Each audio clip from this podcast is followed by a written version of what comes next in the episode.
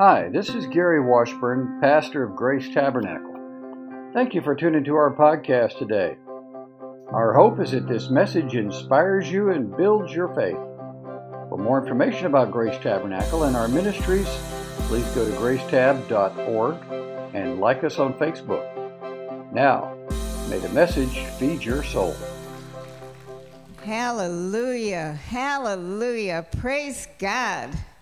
Well, now we'd like to welcome Gary Winters. Hallelujah. Praise Thank God. Thanks for joining us tonight and sharing. Praise Thank God. Thank you, Andrew. You took us right into the presence, just like you always do.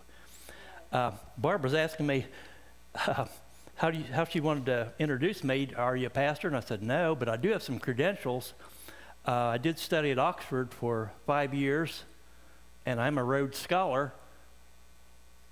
Uh, my wife's rolling her eyes. Uh, I don't want to tell anybody that Oxford School that I studied at was a little three-room school in the hills of southeastern Ohio, and Rhodes, uh, I spelled a little different, R-O-A-D-S, scholar.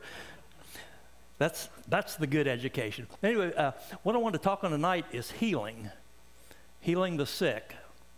Why? Why do we heal the sick? What, what sickness is, and how do we do it? First thing we want to do, we need to take a look at the Great Commission. What did Jesus say? You know, we all look at the Great Commission, which is, you know, go preach the gospel. Um, actually, it's right up there. Well, it's on the one that I see. Can you get me Matthew 28? Up there, uh, the first scripture I want to look at, which is the Great Commission. Everybody knows, probably every denomination that's out there talks about the Great Commission and, and subscribes to it. They go out and preach the gospel to all nations. But Jesus didn't stop there. He said something else on the next line. He said, Go ye therefore and teach all nations, nations, baptizing them in the name of the Father and the Son and of the Holy Ghost. You have the next one right there? Teaching them to observe all things whatsoever I've commanded you. That's what I want to deal on. So we go and teach all, na- teach all nations. What are we teaching them? We're teaching them everything they told the disciples to do. Now, to put that in common English, just everything I told you to do, you go do that. Not only do you do it, but you teach people how to do it. Okay, we have to go back and look at what he, what did he tell his disciples to do? Matthew chapter 10. He told them, as you go, preach, saying the kingdom of heaven is at hand, which that's what every missionary does. The kingdom of, of heaven is at hand. But then on the next thing, he tells him to heal the sick, cleanse the lepers, raise the dead, cast out devils. Now, how many of you ever been in a church where the pastor comes out and he says, okay, today we're going to learn how to cast out devils. We're going to learn how to heal the sick, or we're going to learn how to raise the dead. And to have some hands-on experience, I stopped at the funeral home up there and I brought in 10 dead bodies here. We're going to learn how to, just kind of doesn't happen that way. But there's, it's really quite simple. But most people want to do it. They, they want to, I want to pray for the sick, but you just don't know how. Uh, okay, there's the why. We'll get into the what. Before we get into that, let's look at what sickness is. What's the Bible call sickness? You have Luke chapter 13 up there. The Bible calls it uh, several things. We'll call it, uh, we'll just start on three things. Luke chapter 13. This is Jesus in the temple there. And when he healed the woman, who was, she was bent over, she couldn't even straighten up. And he said, Ought not this, this is after he healed her, ought not this woman, being daughter of Abraham, whom Satan hath bound, lo, these 18 years, be loosed from this bond on the Sabbath? So there, the Bible calls sickness bondage. Amen. Acts 10.38. When, we look at the things that Jesus did, if you kept score, probably more than anything else, Jesus healed sick people. If he came to town, you know, somebody was getting healed and said how God anointed Jesus of Nazareth with the Holy Ghost and with power, who went about doing good and healing all that were oppressed of the devil. So there the Bible calls sickness oppression. Now I don't have the last one, but the last one's in the book of Job. You know, first thing Job lost his family, lost everything he has, and then it says Satan went forth and smote Job with sore boils. So took his health away You know, I always thought, thought these boils were like little zits or something that you'd have on. But after I studied these a little more, they were big, painful things that infected, nasty things. So it says Satan went forth and smote Job with sore boils from the crown of his head to the sole of his feet. Well, now when he was healed, it, I think it's in, if you're taking notes, uh, Job chapter 42, verse 10, I believe. And it said, The Lord turned the captivity of Job. So the Bible calls his sickness there captivity. So we look, the Bible calls sickness bondage, it calls it oppression, and it calls it captivity. Now, in each one of those bondage, oppression, and captivity, it, it's very clear where they came from. The woman who was bound, ought not this daughter of Abraham, whom Satan hath bound these 18 years? Her bondage came from Satan. Acts 10:38, Jesus went forth healing all who were oppressed of the devil. And then uh, back into Job, he said, Satan went forth and smote Job. So we see who the author of our sickness is. It's Satan, which makes it a spiritual issue. Amen. So if it's a spiritual issue, it needs to be dealt with spiritually. You know, a lot of people will say, well, this is God's will for me to be sick. It must be God's will. We have a ministry to the Amish up in Ohio. And Amish believe that whatever happens to you, that's God's will. Yeah, we ministered to a little girl who was seven or eight years, just 19 year old, just a beautiful little girl. But when I went over, she just laying there, death written all over her face. The last place she had been to was the Cleveland Clinic, which is one of the leading medical uh, facilities in the world. And they told them, There's nothing we can do for you. But as I'm ministering to her, I tell, telling her about Marie. Well, you don't know our story, but Marie was on total disability. Marie's my wife for several years. But when God healed her, said, we got to tell some people this stuff. You don't have to be sick. We were pretty excited. But that's, I'll get into that later at another time. But when I, I'm going there, I'm looking at the little girl, and I told her Marie's story, and God said, Tell her that I love her. I said, God loves you. He said, Tell her again. I said, God loves you. He said, Tell her again. Now I'm starting to have a little debate with God up there. Lord, everybody knows you love her. No, tell her again. Her name was Eva. I said, Eva, God really loves you. He said, Tell her again. okay, uh, Eva, God really, really loves you. And I can't remember the word he, that he told me. He said, Tell her again, but lay it on thick. I said, Eva, God loves you so much that's just like he, he put his hands out to quiet heaven down and he points down to you and says, That's my girl right there. I'd love her so much. And when I told her that, just the tears started flowing down her eyes. And I saw a white light in her eyes. He said, Now lay your hands on her and heal her. And I'd always been taught when you minister to a, a lady, I used to have my wife with me. I'll have her, Marie lay her hand wherever, and I put my hand on, on top of that. He said, No, it's okay. Just lay your hand on her and heal her. So I just said, In the name of Jesus, be healed. And I never really understood why I had to tell her that he loved her so much until I heard her testimony a couple of, oh anyway that was on tuesday night. Saturday she went deer hunting with her boyfriend. Sunday she was back in church playing with the little kids and people were saying is that eva? Because the amish community everybody knew her. They don't have health insurance. Whenever they have uh, an issue the community will have fundraisers to pay for their medical expenses and she'd been all over the country they even somebody had told them that there was mold in their house that was, was what caused her sickness. While she was away for six weeks, the Amish went in, tore their house down, built them a new house. So literally hundreds and hundreds of thousands of dollars spent on her care. So everybody around knew her and knew about her.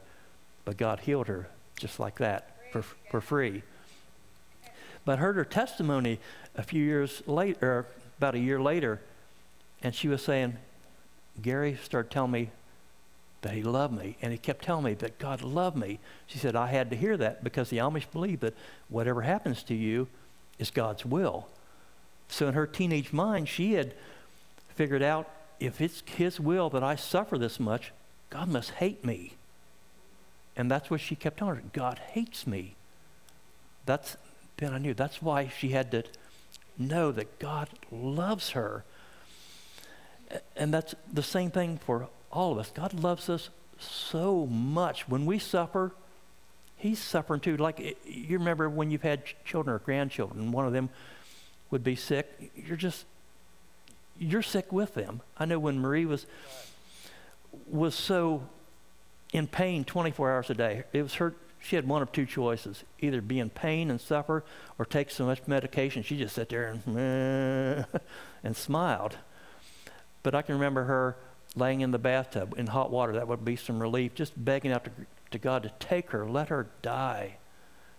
I, the Bible said the Lord will not put any more on you than you can stand. She said, Lord, I'm right at the edge right there. I don't think I can take any more. And I remember praying that, Lord, take it from her and put it on me because I figured I could take it a little better than she did. But we found out later we didn't have to do it. Jesus already bore those. Amen. And if he bore them, we don't have to bore them, but we didn't know. Chapter in Hosea chapter 4 verse 6. I throw a little wrench in you the Bible says, my people. God says, my people are destroyed or lack of knowledge. We just don't know. Nobody ever told us. That's why when we started teaching, I, I try to get into, well, we hear all these little cliches, you know, as a Christian, you know, I can't think of any right now. Just, we hear them, but they didn't mean much to me because I didn't know how. Praying in the Spirit, for example. Oh, you hear that all the time. How do you pray in the Spirit? What is praying in the Spirit? You know, for somebody who, who's never been taught that, we don't know what it is. And, think, and like healing, most people would like to, oh, I'd love to pray for you. But they're thinking, what if nothing, nothing happens? And they're a little leery. If nothing happens, it's, it's not our deal. Once we do what God tells us to do, the ball's in His court.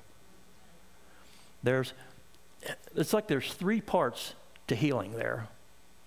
We have God's part, we have me as a minister, my part, and then we have the person we're ministering to, their part. If they don't get healed, there's an issue, one of those right there. So we can pretty well eliminate God. I don't think he has a problem there. Amen. So if it's me, where's my faith? how am I living? Am I I think David says in Psalms, if I regard iniquity in my heart, the Lord will not hear me. So my regarding iniquity in my heart, I before we got to minister, we try to get how do I say it? spiritual ducks. Yeah, we want to get on the same page that God is before we do that. Yeah, we don't have a big argument. Oh, come on, woman, let's get out of here. Let's go pray for these people. And that really doesn't work. Well, it could, but but it doesn't. Or the last one is the person that we're ministering to. There are a lot of things that block healing, just our experience. We've been doing this for several years. We have seen dozens and dozens of medically confirmed miracles. And usually, if, there's, if they don't get healed, there's an issue there. And we found the Holy Spirit most of the time tells us what the issue is. A lot of times it's unforgiveness, bitterness in their heart. Now it's my job, or even a total lack of faith. You know, when Jesus went back to his hometown, they said he could do no mighty work there because of their unbelief, other than he healed a few sick people. I've heard people say, well, it's just some headaches, maybe, but he couldn't do anything major there because of their unbelief. They're thinking, yeah, that's Jesus. You know, he built that little cabinet right there for me. That's, that's Joseph's son. They just, he was just another guy trying to think where I want to go. I, am trying to. We teach healing. We have a several week course that we teach, and hopefully in July in the, in the small groups we may teach that. I'm trying to sum this all up in a, in a Cliff's Note version of it. Uh, where was I there? I get four steps ahead. I, um, well, I'll just go back to my notes there. That's uh, like Charles Capps said: when you're in doubt, read the red and do what he said. um, okay, Hosea, John, when I said uh, my people are destroyed for lack of knowledge, most people, when they go to heal, or if they get called, pray for me, I'm sick, I'll put you on the prayer list there at church. They just, they're embarrassed. Or if I had somebody up here and uh, you hang right there, I'm going to go back here and get somebody to pray for you. I can practically guarantee you if I walk back through the crowd, everybody just decide they need to read their Bible or uh, need to look over there and say, please don't look at me. Because they don't know how to do it there's really nothing to it, but just nobody's ever told them how to do it. When we first started, I wanted to do it just like Jesus did. We call it praying for the sick. Okay, I want to pray for the sick just like Jesus did. So I went through the Bible, started through the four Gospels, and I found out Jesus never prayed for a single person to be healed. I thought, well, he's Jesus. You know, he's different. I'll do it just like the apostles. I'll pray for them for the sick just like the apostles do. So I went through the Gospels again. I found the apostles never prayed for anybody that was sick either. They spoke to the problem. That's right. And that's okay. If I want to do that, I do that just like they did. In Matthew or yeah, Mark 11, 22 and or 11, 21, I think it is. Uh, yeah, anyway, it, when Jesus cursed the fig tree, he said, Whosoever shall say to this mountain, Be thou removed and cast into the sea, and shall not doubt in his heart, but shall believe that those things which he saith shall come to pass, he shall have whatsoever he saith. You know, the mountain is symbolic of our issue. Well, the issue, since we're dealing with sickness, that's our issue right there. So, and you'll notice in there it says, say three times and believe one time. So it's, it's what comes out of your mouth. Whenever we minister to somebody and we tell them, okay, say you have a b- bad shoulder and the pain goes when we pray or speak to it. Well, what do you do the next morning? You get up and you move your shoulder, there's a little pain. What do you do? Uh, most people, or a lot of people, will say, Oh, it didn't work, it's back. And as soon as you say that, just what you said will happen. It's back. We have learned, we tell people, No, no, it is written they shall lay hands on the sick, and they shall recover. I have had hands laid on me. I shall recover. Pain in the name of Jesus. Speaking to your mountain. Leave me. Leave me now. Amen. Amen. We have a book uh, that was written by T.L. Osborn called Healing the Sick. And there's a paragraph in there under a chapter called Emancipation Proclamation, which it's our setting free. We've been set free from this world, set free from our diseases. But there's a paragraph in there that I use all the time. You say to your enemy, This sickness you have put on me or are trying to put on me was cursed on the cross of Calvary for me, and you know that I do not have to bear it. Satan, your pains are lies, your symptoms are lies, you are the father of lies. Jesus said you are. Get out of here in the name of Jesus. Get out of my body. And we have found when we have done that, it it leaves. Usually, when Marie, well, she tried to get attacked here.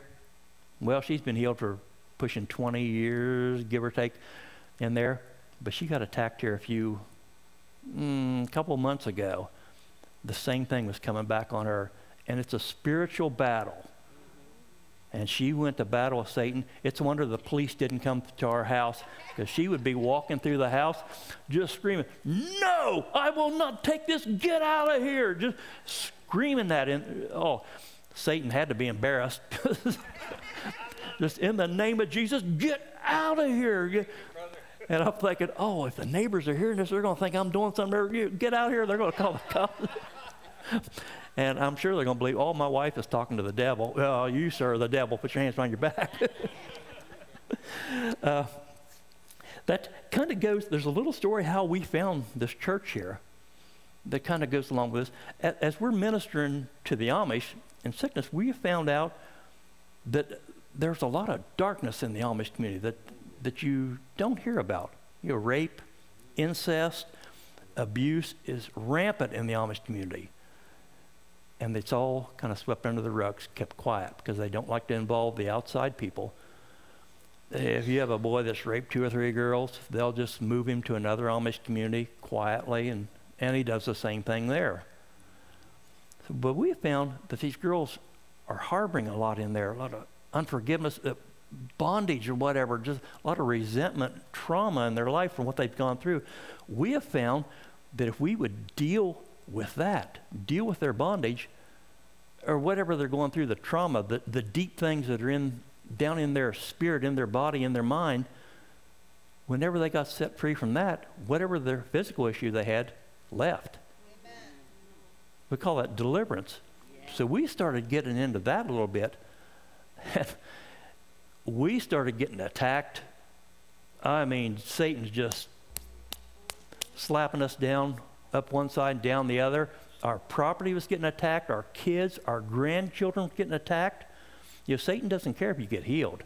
He just didn't even want you to get set free. Amen. And Marie looked at me one night and she said, Gary, I don't know if I could do this or not. So I just didn't tell her, but I just kind of backed off of deliverance a little bit, studying it so much. It wasn't a couple weeks later, I got an email from the International Society of Deliverance Ministers. I'd heard of them, but uh, how in the world they ever hear of me? How'd they get my email address? And they were having a deliverance conference in Wildwood, Florida, at a church called Grace Tabernacle. Now, okay, well, back in the, oh, from 2007 for about seven or eight years, we had a house over in Leesburg. We snowbirded. We didn't know any church down here. So we called her sister and kind of invited ourselves down. Could we come down for a few days to attend this seminar? So we came down, walked in the door, and the first people I saw were Anthony and Michelle Frazier, if you know them. We'd known them for years. And anyway, we attended. Bill Sudduth was the guy who put the, he was the head of the International Society of Deliverance Ministers put on. We got more information. Some of his materials went back, and we hit the ground running and haven't looked back since then.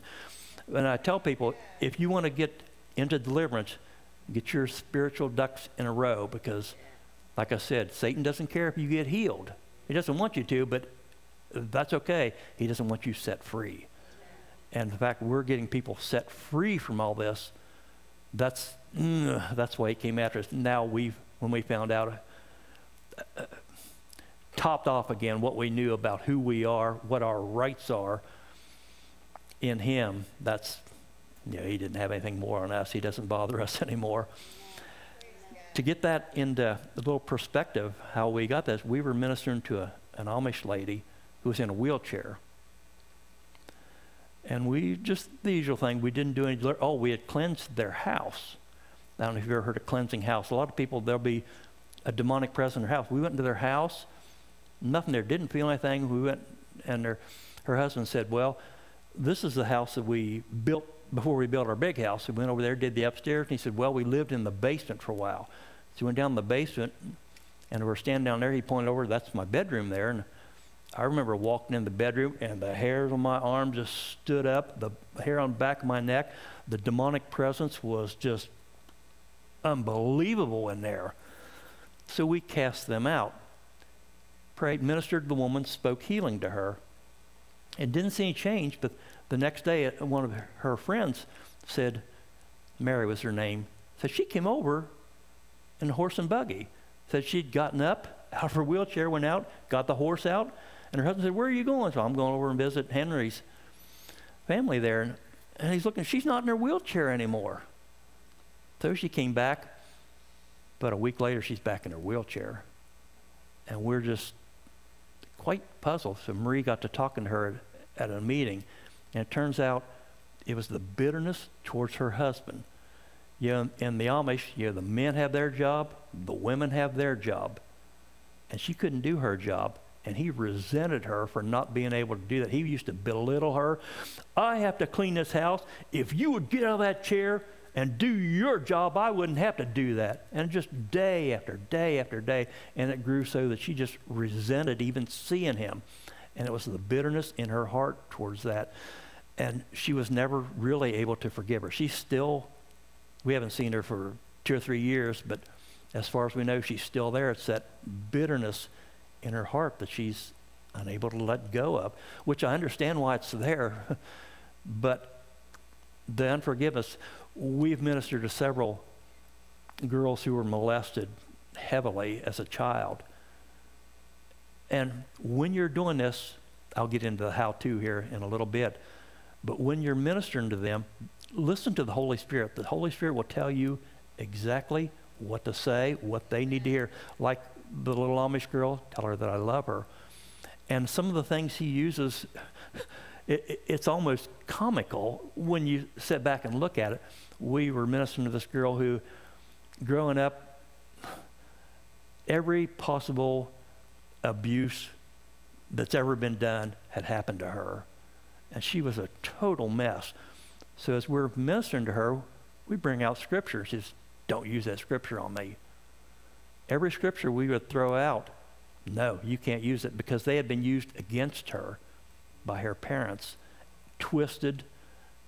So we're at a loss. How do you minister to somebody if you can't use scripture? So we have friends who have a deliverance ministry about 100 miles from us.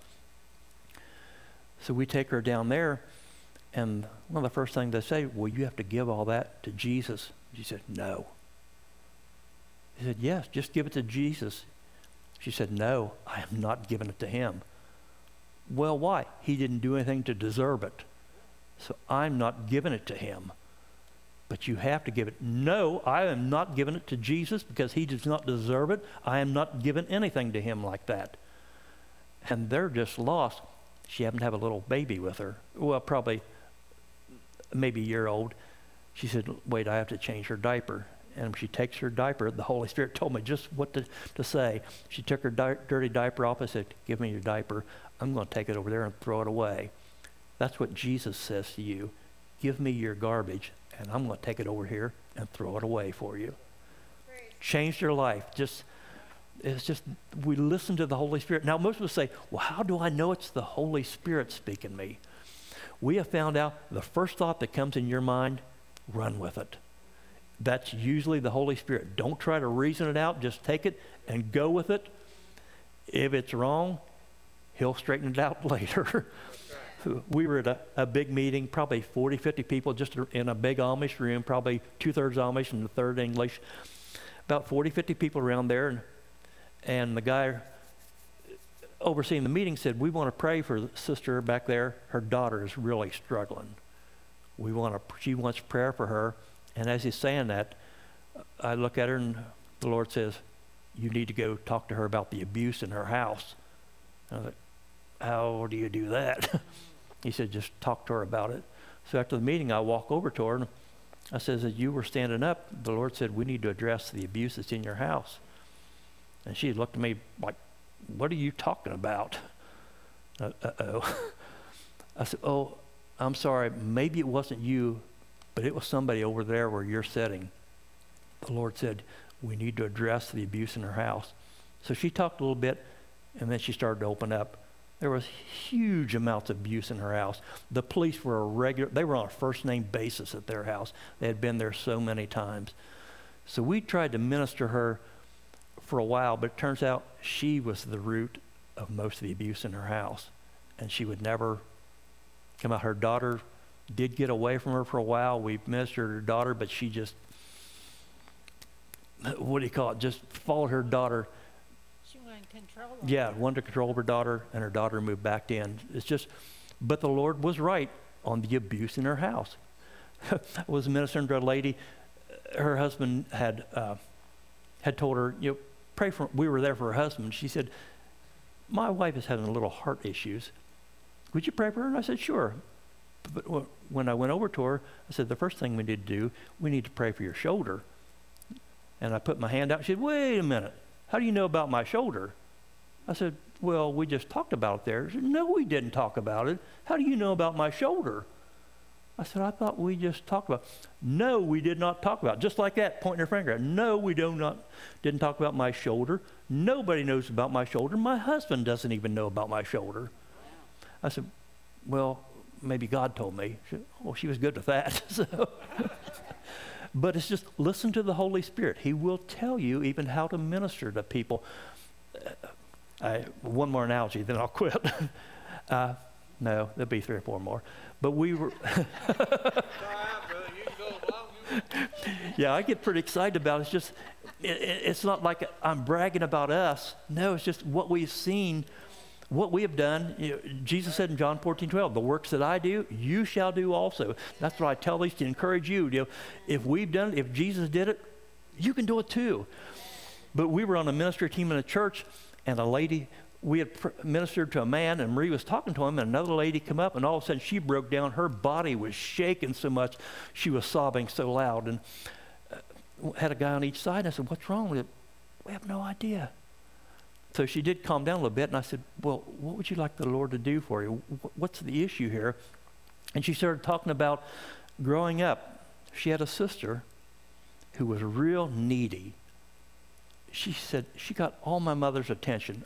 All I wanted was just some attention from my mother. But every time I got her paying attention to me, my sister, Mom, and needs something, and Mom would have to leave. And she knew that I could take care of myself. And I understand my sister was needy, but I just wanted some of my mom's attention. Over the years, that just grew and grew in her. She grew to resent her mother. And she was always going to go tell her, but her mother passed away. Had six years before that. She said, It just came to a head this morning. I've been fighting it all week. and It just, I lost control this morning. She said, I don't know what to do. The Lord told me what to tell her. I said, When you get home, get out a pen and a paper, write your mother a letter, and just tell her everything, what you feel like. Tell her what she did to you. But down the bo- when you get down the bottom, just tell her, Mom, I forgive you and I love you. And she looked at me kind of funny. She said, Well, okay. the next week I saw her at church and I said, How are you doing? She said, Awesome. She said, I got out the pen and the paper and I wrote down, I got about two thirds of a page, and I decided, I'm going to the cemetery. I had, her mother had been dead for six years. She said, I refused to go to the cemetery. I was that day, the day they buried her, I refused to go. But I went out there and I sat down the, on the headstone right beside her, and I told her off everything she did to me, everything, how that made me feel. But then I said, Mom, I love you and I forgive you. And as soon as I said that, it just went off my back. I felt it go off. She said, I've had the best week. It, that I've ever had. It's just, you know, who would ever think, write your dead mother a letter? But it's just the Holy Spirit knew exactly what she needed right there. Uh, before I get into the, the how to, a lot of people say, I don't have the faith to heal people. Well, let me speak in tongues a little bit. Au contraire, mon frere. I beg to differ. You do have the faith. It's like how many when you came in here, when you sat down the chair, you you turned that chair over. Oh, let me look at that chair. Will that chair hold me? I don't know. Or if you've ridden your golf cart across the bridge out there across 44, did you stop and go inspect the bridge? No, you just run right across. You had faith in the bridge, had faith in the builders. You have faith in all kinds of stuff. You get to flip your light switch, switch. You have faith that the light's going to come on. Just haven't learned to take that faith and put it to God's word. And, and we don't think, well, what about me? You know, I, I'm not special. I haven't studied all this. It's irrelevant. We had sold a house here, oh, seven or eight years ago before we moved up in Amish country, and I, my pump wouldn't work. And you can't sell a house without your pump. I had a deep well pump, which pumped into a big cistern, and then I, it was the pump inside that I, that it wouldn't work right. Even with YouTube videos, I couldn't get that fixed right. So I mentioned to a guy in church about this who knew plumbing. He said, Well, come down take a look at it. I said, oh, okay, which is really gracious because we're a two hour drive from his house. So we went down, he looked at it and listened to it. He said, Do you have a screwdriver? Not I removed all my tools, so I dug through an old junk box and I found this old rusty screwdriver that I had. I think it was my grandfather's who was born in 1899. It had all kinds of nicks and everything on it, rusty on the end. The end was twisted. I said, Will that work? He said, Yeah, that'll work. And he took it a few turns there and he said, Now plug it in. Plugged it in, it worked perfectly. As soon as he did that, God said, That's how I operate. I, when I got home, I said, Lord, explain that a little bit more. He said, He was willing to do it. He knew how to do it. He wanted to do it.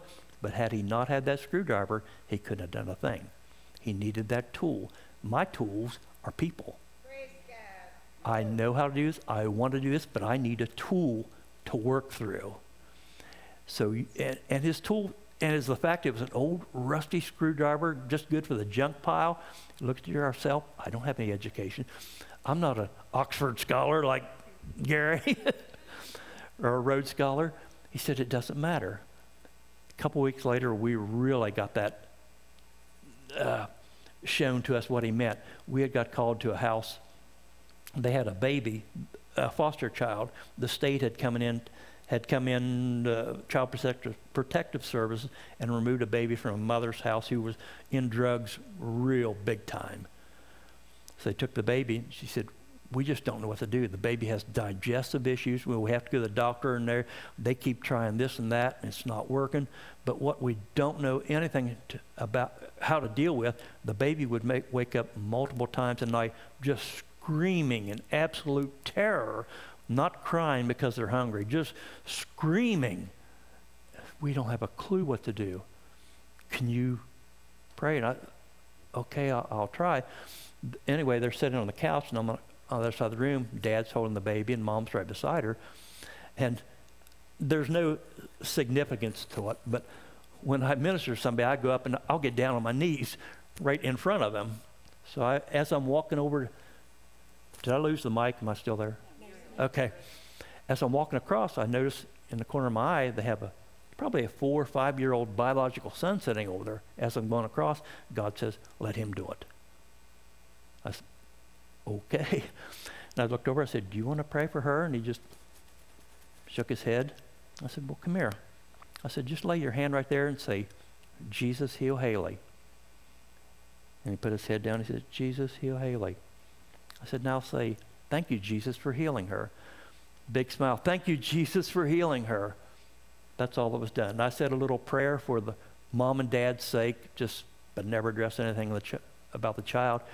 A few days later, Marie got a phone call from the mother said the baby's digestive issues are gone. That night was the first night the baby had slept through the whole night without waking up, and she had slept through every night since then. Just a little five year old boy.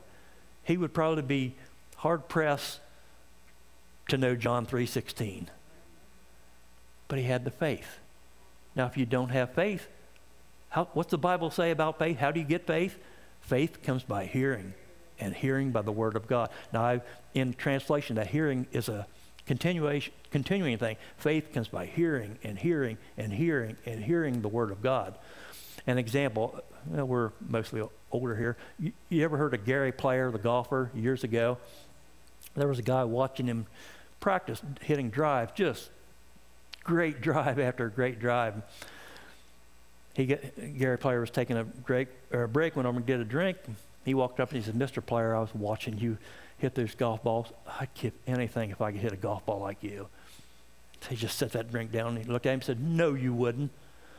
You'd give anything if it were easy. If you want to hit a golf ball like me, you get your club right there. You hit 500 golf balls to your hands are blistered and bloody. You go in the clubhouse, tape your hands up, come back out to you, just got two bloody messes on your hands. You come back tomorrow, do the same thing. You come back the next day and do the same thing. You come out here when it's cold, when it's snowing, when it's hot, when you don't feel like it, when you want to do something else. You do it day after day after day, and you'll be able to hit a golf ball just like me. It's, it's like the professional athletes. You know, they didn't just didn't decide one day, I'm a basketball player. Or if I want big muscles, I don't grab the barbells and go one time, up, I got big muscles. I do it day after day after day. Now, you want the faith?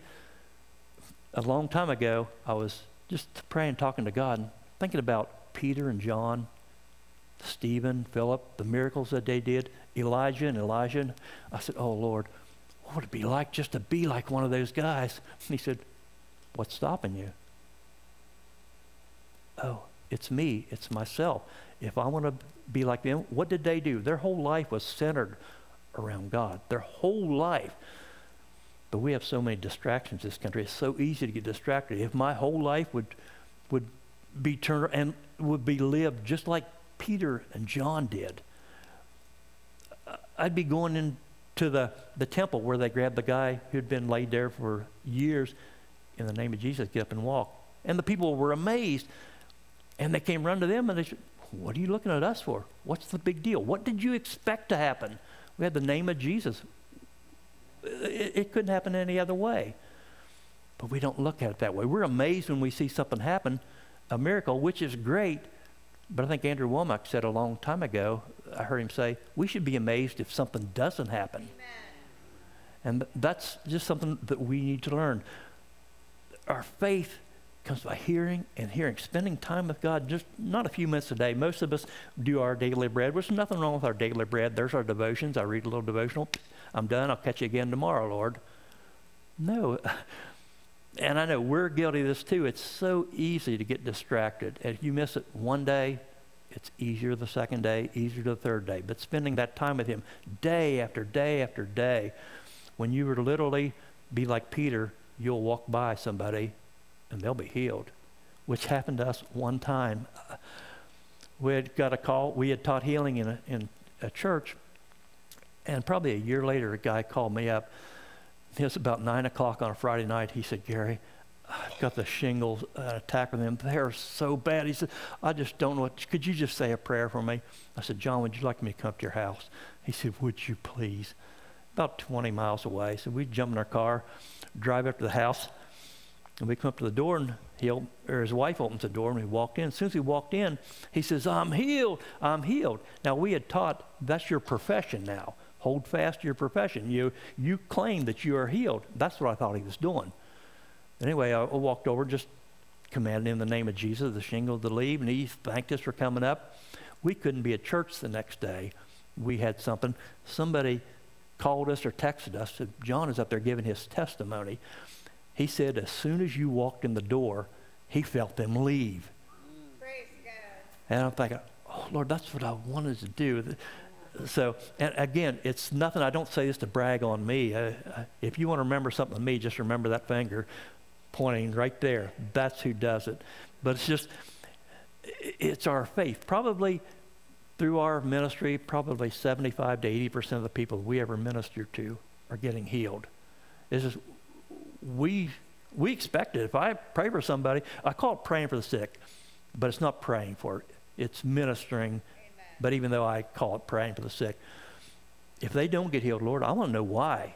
What's the issue there? And he usually tells me, and then we do go back and deal with the issue. Is it me? Is it them? Is their faith not high enough? And it's my job to teach them to bring their faith level up to where they, all they need is just like the, the woman who, with the issue of blood I believe that her faith level was up really high. All I have to do is just as soon as I touch him, it's going to be gone. We want to bring the people up to a point where just as soon as I lay my hands on her or my wife or anybody that's there, they expect it. Whoops, that's that point of contact. Bang, they're healed just like that. Now, again, not everybody is healed just like that.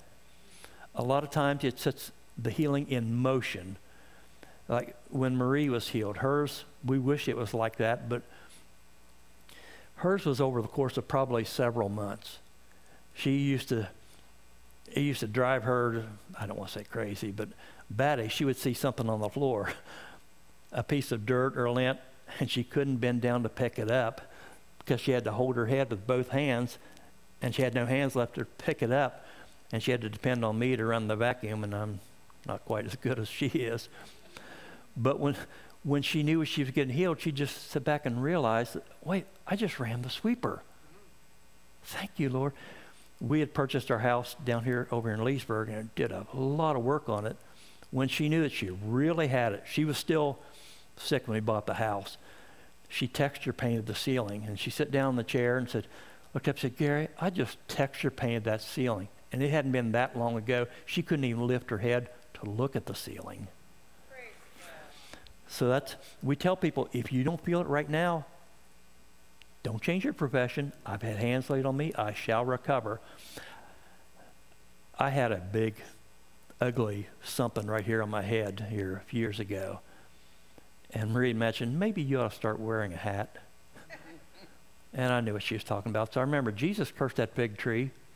So I went to the mirror, looked in it, and pointed up there at that spot, and I said, In the name of Jesus, I curse you like Jesus cursed the fig tree, and I command you to dry up from the roots and fall off of my face, leaving no trace.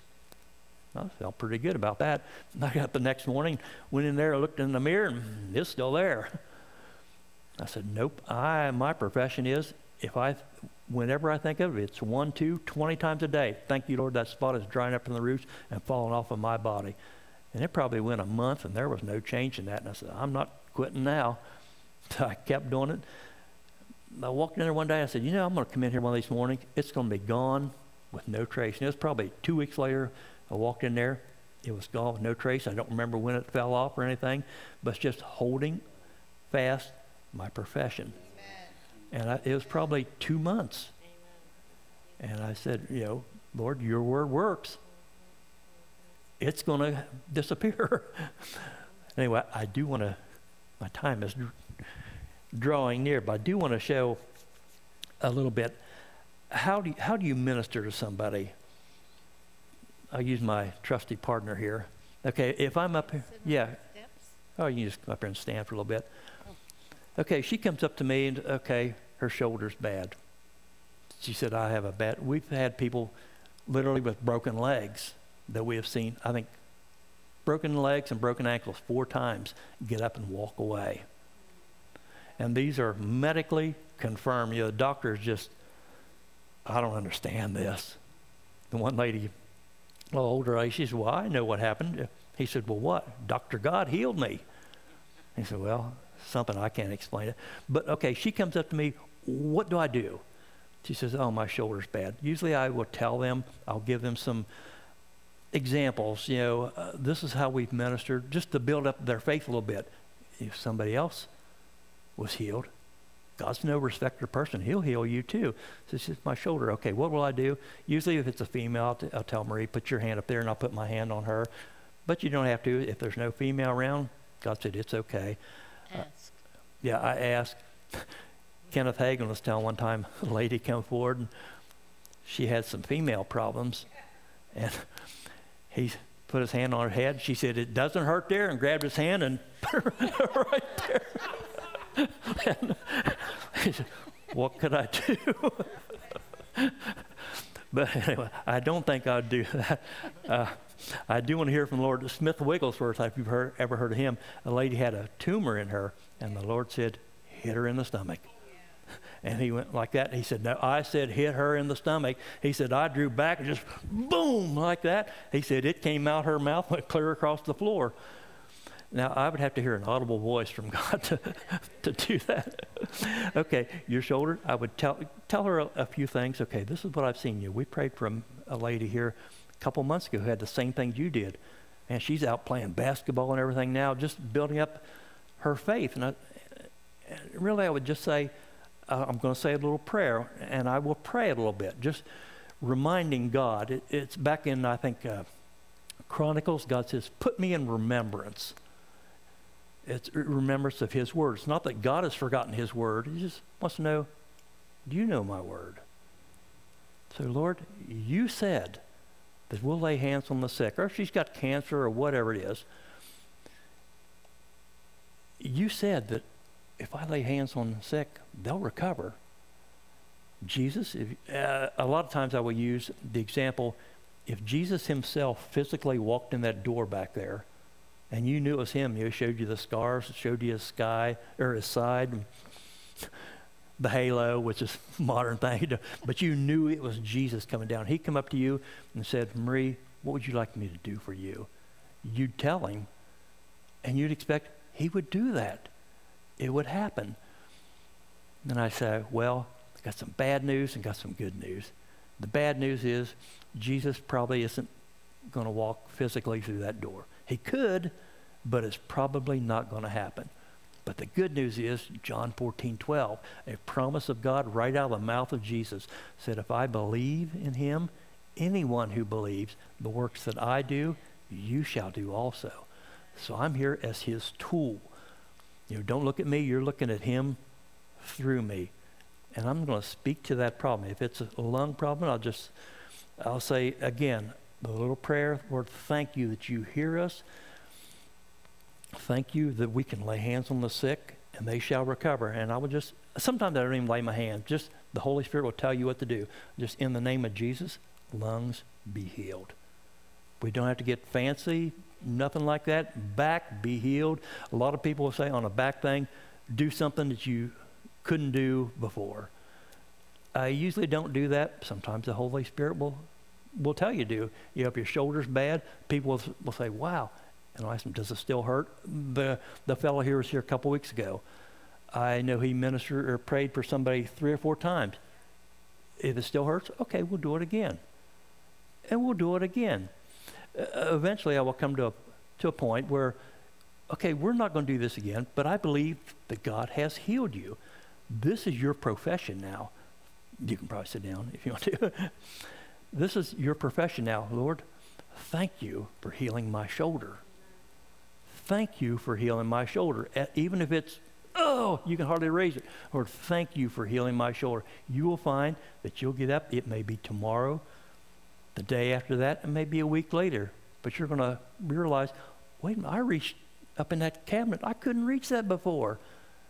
But it's gone. Lungs, cancer, whatever. When we, when Marie was, we were first dealing with her issue, I, I got to looking on, I wanted to hear people's testimonies. We knew God could heal her, but we didn't know how you got him to do it. So I wanted to hear people's testimonies. How did you get God to heal you? And the first one that I came across was that he was a state patrolman in Illinois, I believe. He said he had had cancer through his body, in his organs, in his bones. The doctor said just giving him a matter of a few days, a very few days to live. He said, Well, I'm going to spend eternity with him. I'm going to get to know him really good. So he decided just to spend all day with the Lord, praying, reading his word, meditating on it. And he said, I had no appetite. I couldn't keep any food down. I could barely drink. And after two days, he said, I was hungry.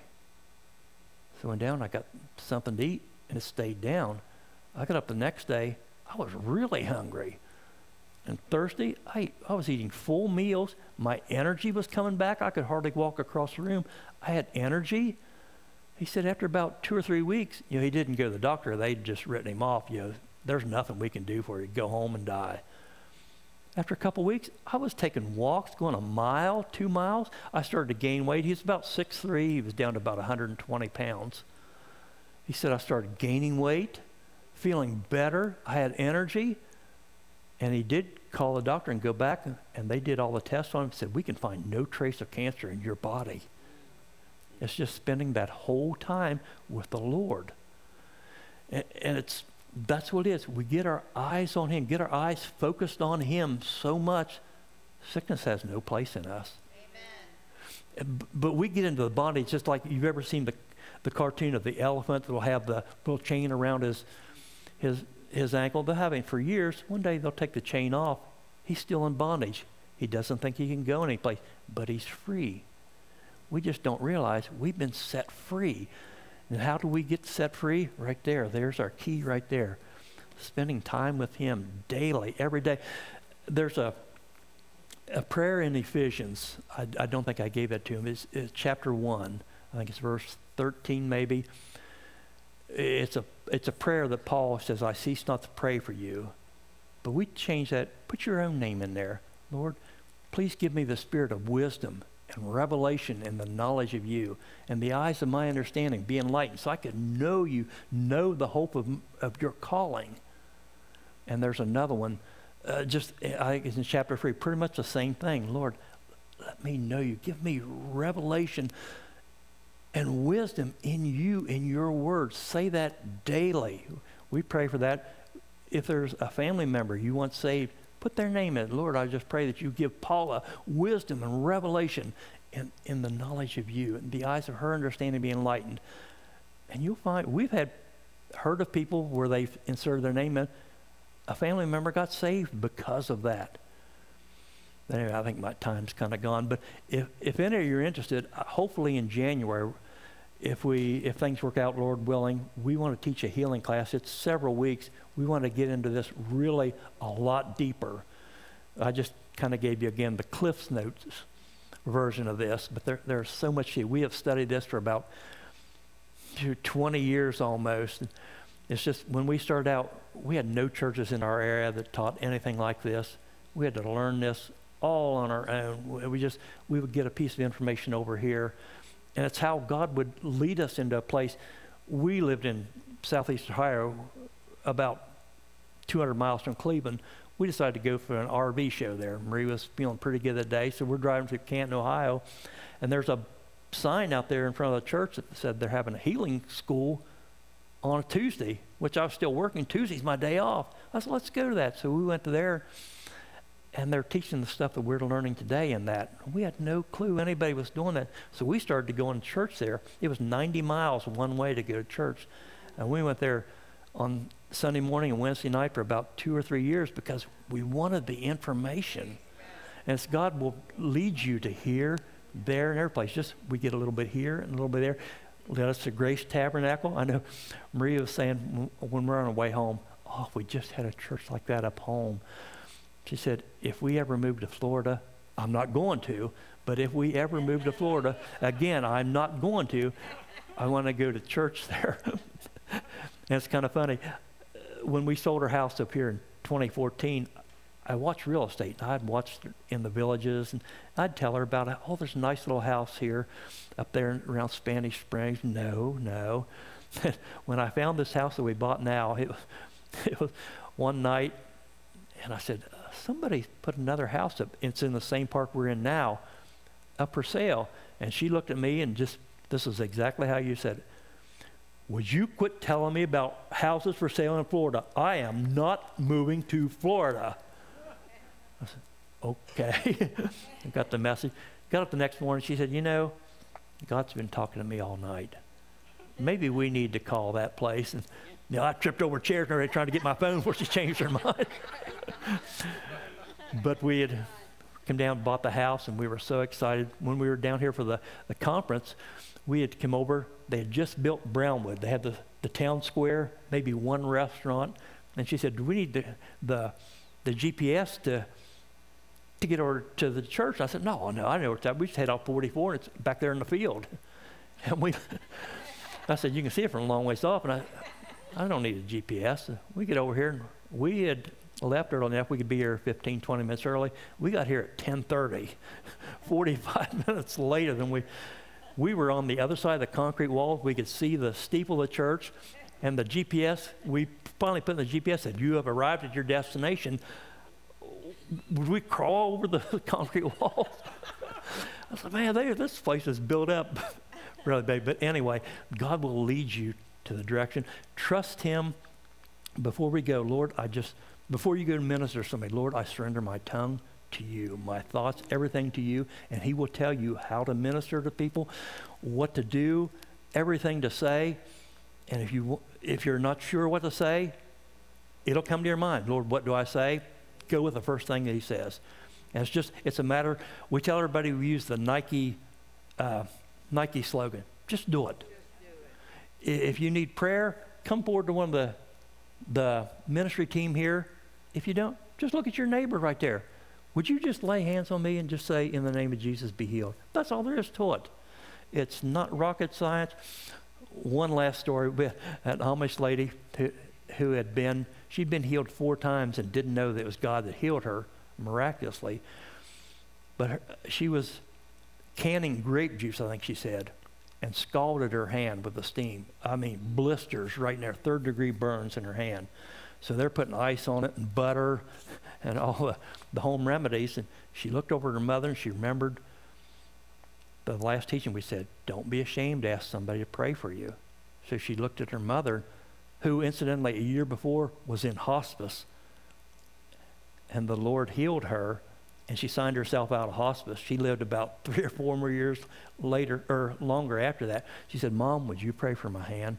Mother had never prayed for a single person her whole life. She said, Sure. They just, she said, just lay your hand right there above it and say, In the name of Jesus, be healed. So she did. She said, We decided we're just going to wash my hand. So they sat there, and she said, about five minutes later, they saw the skin changing color up here. And just watched it, new skin forming all the way down, the blisters disappearing. She said, In about 15 minutes, I had new baby skin all over my hand. Hallelujah. And we watched that. And oh, I promise you, there's one more on my story. There's a, a family that had a, a machinery shop. They worked on heavy machinery backhoes, and they were trying to drive a pin in. It's just about the size, a little bit bigger than a Coke can, about that big around, about that long. And they were trying to pound it. It wouldn't go in. He it was his brother doing it.